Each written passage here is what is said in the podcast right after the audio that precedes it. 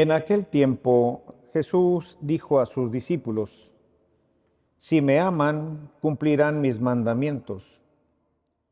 Yo le rogaré al Padre y Él les dará otro paráclito, para que esté siempre con ustedes, el Espíritu de la verdad. El mundo no puede recibirlo porque no lo ve ni lo conoce.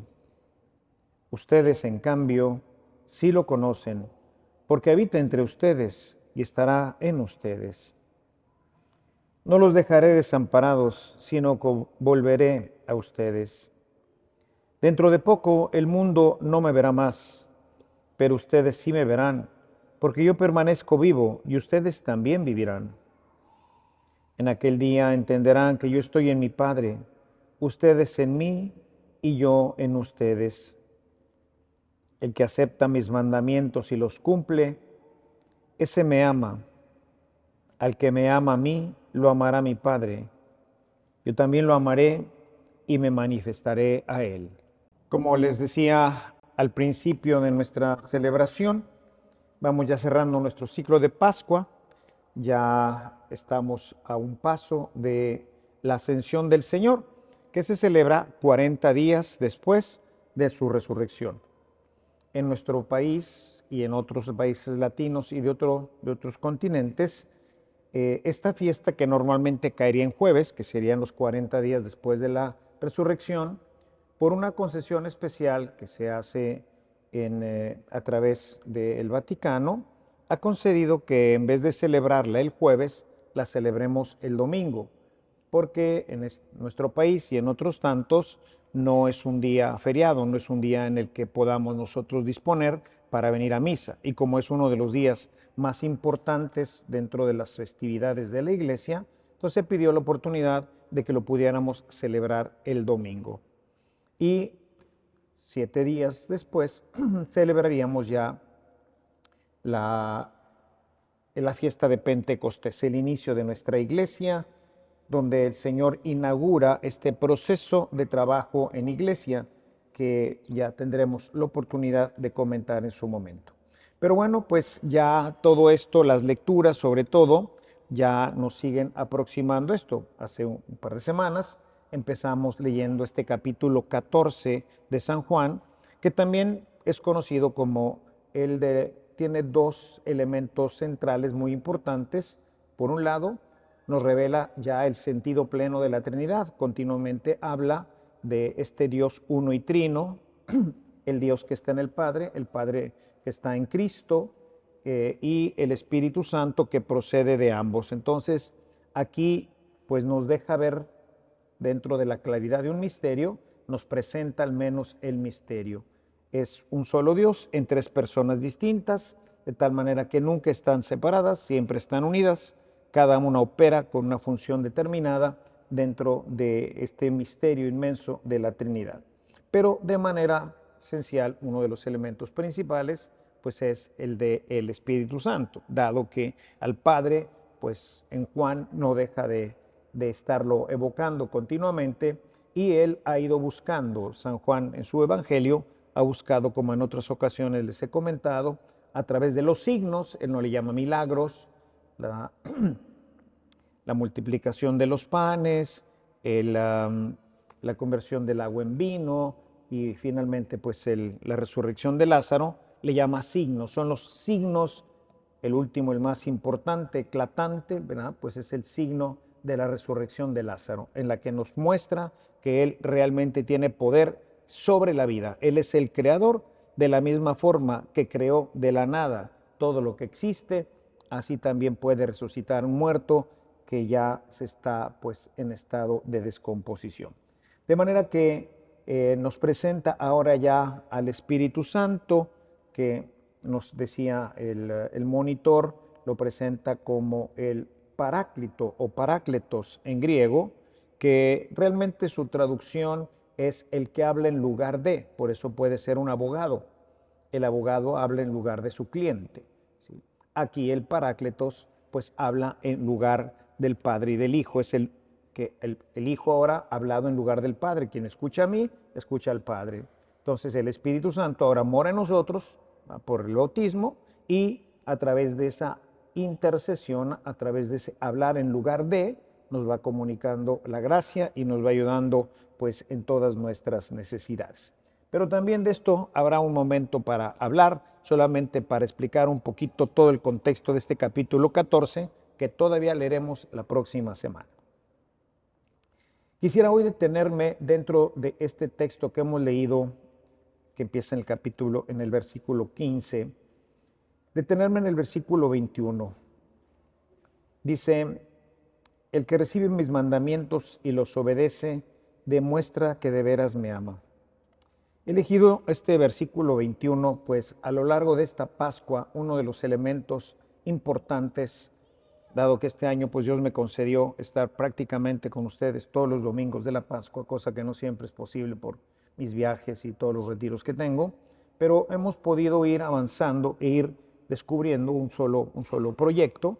Y siempre se fijarán que en los, todos los domingos de Pascua he predicado sobre un tema que es el ser testigos, porque la Pascua esencialmente era pues un momento de testimonio, de testificar, porque está Jesús entre nosotros y Jesús, ah, él mismo da testimonio de su resurrección, él da testimonio de que el reino de los cielos se ha inaugurado y ahora sus discípulos, es decir, nosotros, pues somos los encargados de hacer presente ese testimonio. Por eso a lo largo de estos seis domingos, contando este, he predicado prácticamente siempre sobre lo mismo, utilizando las diferentes citas y tratando de presentar alguna característica que muestre este testimonio. ¿Cómo, ¿Cómo ser testigos nosotros? ¿De qué forma podemos nosotros dar testimonio de la presencia del Señor entre nosotros.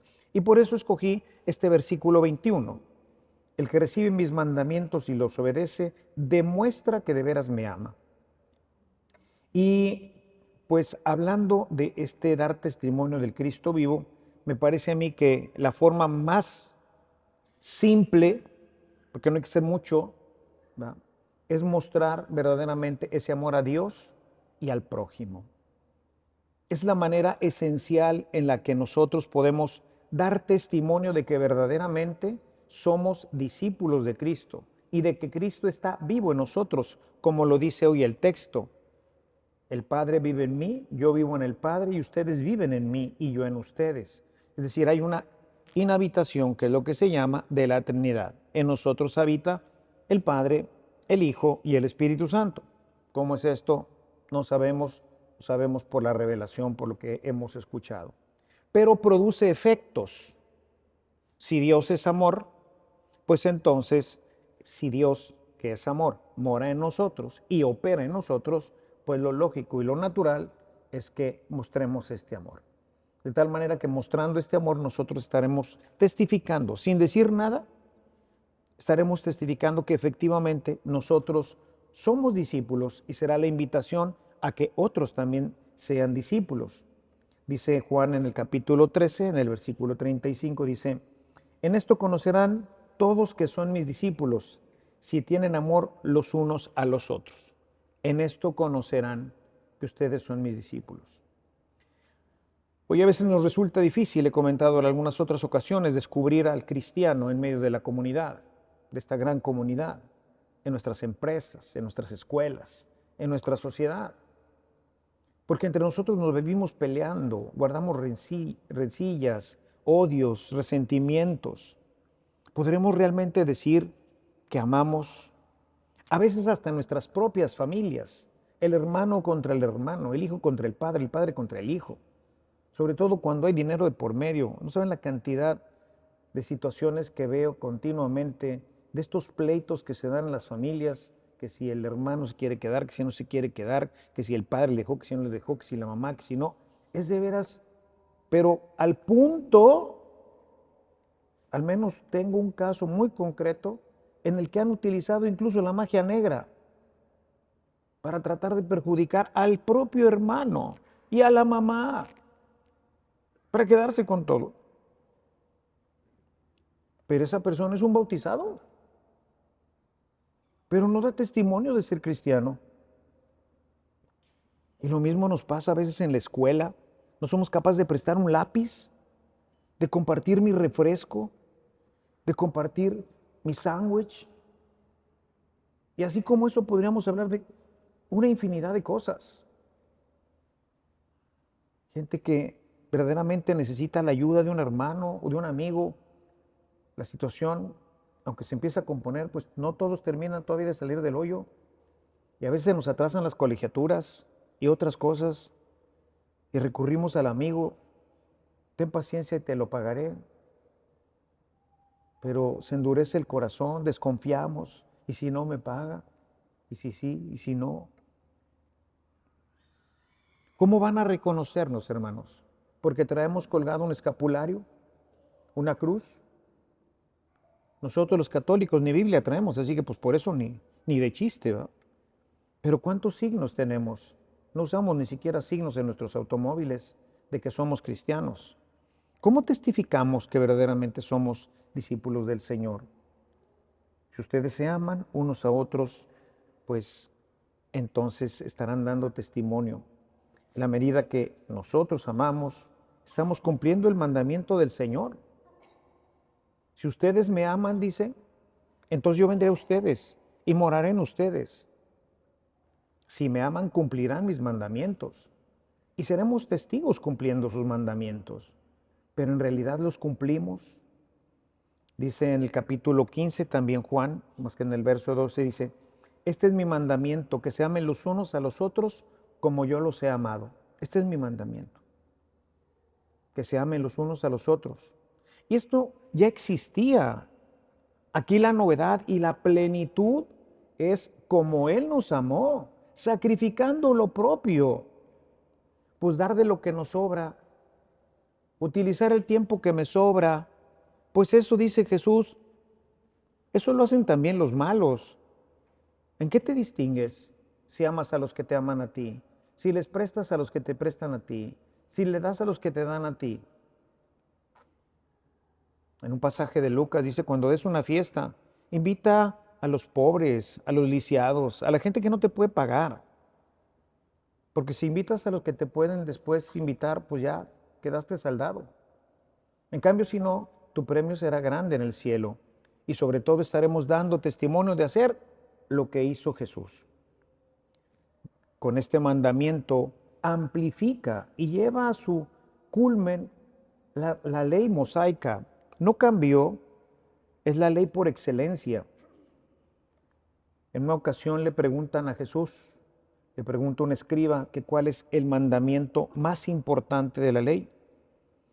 Esto lo relata Marcos en su capítulo 12, dice, Jesús respondió, amarás al Señor tu Dios con todo tu corazón, con toda tu alma y con toda tu mente y con todas tus fuerzas. Y el segundo es este, amarás a tu prójimo como a ti mismo. Y fíjense muy interesante cómo habla de dos, pero termina el texto diciendo, no hay otro, no otros, no hay otro mandamiento mayor que estos dos.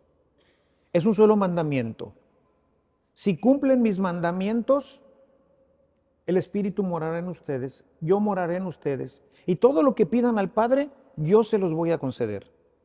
Es lo que hemos escuchado hoy en este texto de, Juan. Si obedece mis mandamientos. Y este es el mandamiento. Amar a Dios con todas nuestras fuerzas, con toda nuestra alma, con todo nuestro corazón. Y necesitamos revisar todo esto, hermanos. Les he comentado que normalmente el católico viene a oír misa, pero no se lleva ningún cuestionamiento, no trabaja después con la palabra. Y aquí se queda todo. Si tratan de recordar qué fue lo que dije la semana pasada con ustedes, no sé si lo, si lo alcancen a recordar. No lo trabajamos, no lo asimilamos, no lo metemos. Hice una homilía hace tres semanas sobre esto asimilar la palabra, hacerla propia, hacerla vida. Porque si no, solamente la escuchamos, la oímos, pero la palabra es para vivirse, es para cambiar la vida. Una casa, como ahorita les decía, en donde hay amor, donde hay alegría, donde todos damos aún lo que necesitamos. Soltamos el control remoto de la televisión cuando ya pasaron nuestros programas. Hoy, bueno, pues son tan baratas las teles que tenemos casi en cada, las, en cada lugar, lo cual es muy malo porque se va perdiendo la convivencia familiar. Anteriormente, pues el lugar de televisión pues era una sola tele, un dineral. Entonces querían ver tele, bueno, pues, ahí está. Ahorita, bueno, pues a lo mejor eso del control ya, ya no aplica. A veces hago ejemplos que corresponden a mi época, ¿verdad? Ahorita, pues, ahí en la casa, aquí en la casa donde vivo, pues hay una... Yo no tengo tele, soy enemigo de la televisión. Pero en cada cuarto y en el comedor y en la sala hay una tele. Entonces, si uno quiere ver una cosa, pues se va uno, y si no, pues el otro y el otro. Y así, ¿verdad? Pero antes no, antes tenías que pues, soltar el control, ¿verdad? No, es que yo quiero ver la pelea, no, es que yo quiero ver el fútbol, no, es que yo quiero ver la película. Pues alguien tenía que, que soltar el control, ¿verdad? Pues bueno, vamos a ver la película, o vamos a ver el fútbol, vamos a ver la pelea. Estaban los guantes. Pero pensemos hoy en los videojuegos, que también hoy como los videojuegos están ya en las tabletas y en los celulares y en todo, pues ya, ya no se comparten tampoco eso, porque cada uno tiene su tableta y cada uno tiene su celular y cada uno tiene, no sé, yo creo que hasta su propio Game Boy, o no sé cómo se llaman esas cosas. No estamos acostumbrados ya a dar, a ceder, a compartir con el hermano, con el papá, pues mucho menos con el amigo. Y luego por eso también tenemos problemas en los matrimonios no sabemos dar y darnos, porque para dar y para darnos necesitamos morir a nosotros mismos. Tenemos que sacrificar nuestro gusto, nuestro deseo de ver la pelea, para ver una carrera de autos o para ver una película, a lo mejor de esas lloronas que les gustan a las mujeres o a mi mamá o no sé. Y tengo que, quiero convivir con mi familia y la veo, a lo mejor no es lo mejor, lo más interesante, pero doy de lo mío, me doy, aprendo a dar, aprendo a morir, aprendo a sacrificarme. Y en eso muestro que soy discípulo de Cristo, porque solamente los discípulos de Cristo son capaces de hacer esto. Los demás no. Los demás no saben hacer esto, no pueden hacer esto. ¿Por qué? Porque realmente la acción de Dios no opera en ellos. Hoy esta es una de nuestras tristes realidades. ¿Por qué no vemos que esto ocurra naturalmente en nuestras familias o que ocurra naturalmente en nuestras comunidades, en nuestras facultades, en nuestros colegios? ¿Por qué no pasa esto? Porque, aunque hablaremos, les decía, un poco más adelante de esto, el Espíritu Santo no opera en nosotros. Y no opera porque no tenemos vida espiritual. Nuestra vida espiritual es pobre, y la mayoría no tienen ninguna actividad en su corazón, pues viven alejados incluso de las prácticas religiosas, es decir, no vienen ni a misa, no rezan ni el rosario, no hacen nada, simplemente son bautizados. Para algunos la vida espiritual consiste solamente en las prácticas religiosas, rezar el rosario, venir a misa. Y esa es una vida espiritual rica, necesita, la vida espiritual necesita alimento suficiente, necesita de la oración diaria, que no consiste en rezar un Padre Nuestro y un Ave María, sino en ir, como les decía la semana pasada, construyendo una relación con Dios. Así como construimos una relación con mi padre, con mi madre, con mi hermano. Por eso batallamos tanto también en la sociedad, porque ya no sabemos construir relaciones. Los novios batallan para construir una relación, batallan para comunicarse, siempre los problemas son la comunicación porque no saben relacionarse. Necesitamos la oración, necesitamos el alimento cotidiano de la palabra, necesitamos el alimento frecuente de la Eucaristía, necesitamos la lectura espiritual, en vez de estar viendo tantas tonterías y tantas series y tantos juegos que tenemos hoy a la mano en las tabletas y en los celulares. Necesitamos enriquecer el alma, hermanos. Por eso no se manifiesta el amor de Dios, ni hacia Él, ni hacia nuestros hermanos. Y las familias sufren, y las familias se rompen, Y las familias nuevas son frágiles. Y no se alcanza esa plenitud, esa alegría, ese gozo que el Señor inauguró con su, con su resurrección. Estamos llamados a tener vida y a tenerla en abundancia. Pero no se puede tener si la acción del Espíritu no está funcionando completamente en nosotros. Si cumplen mis mandamientos, dice Jesús, si cumplen mis mandamientos.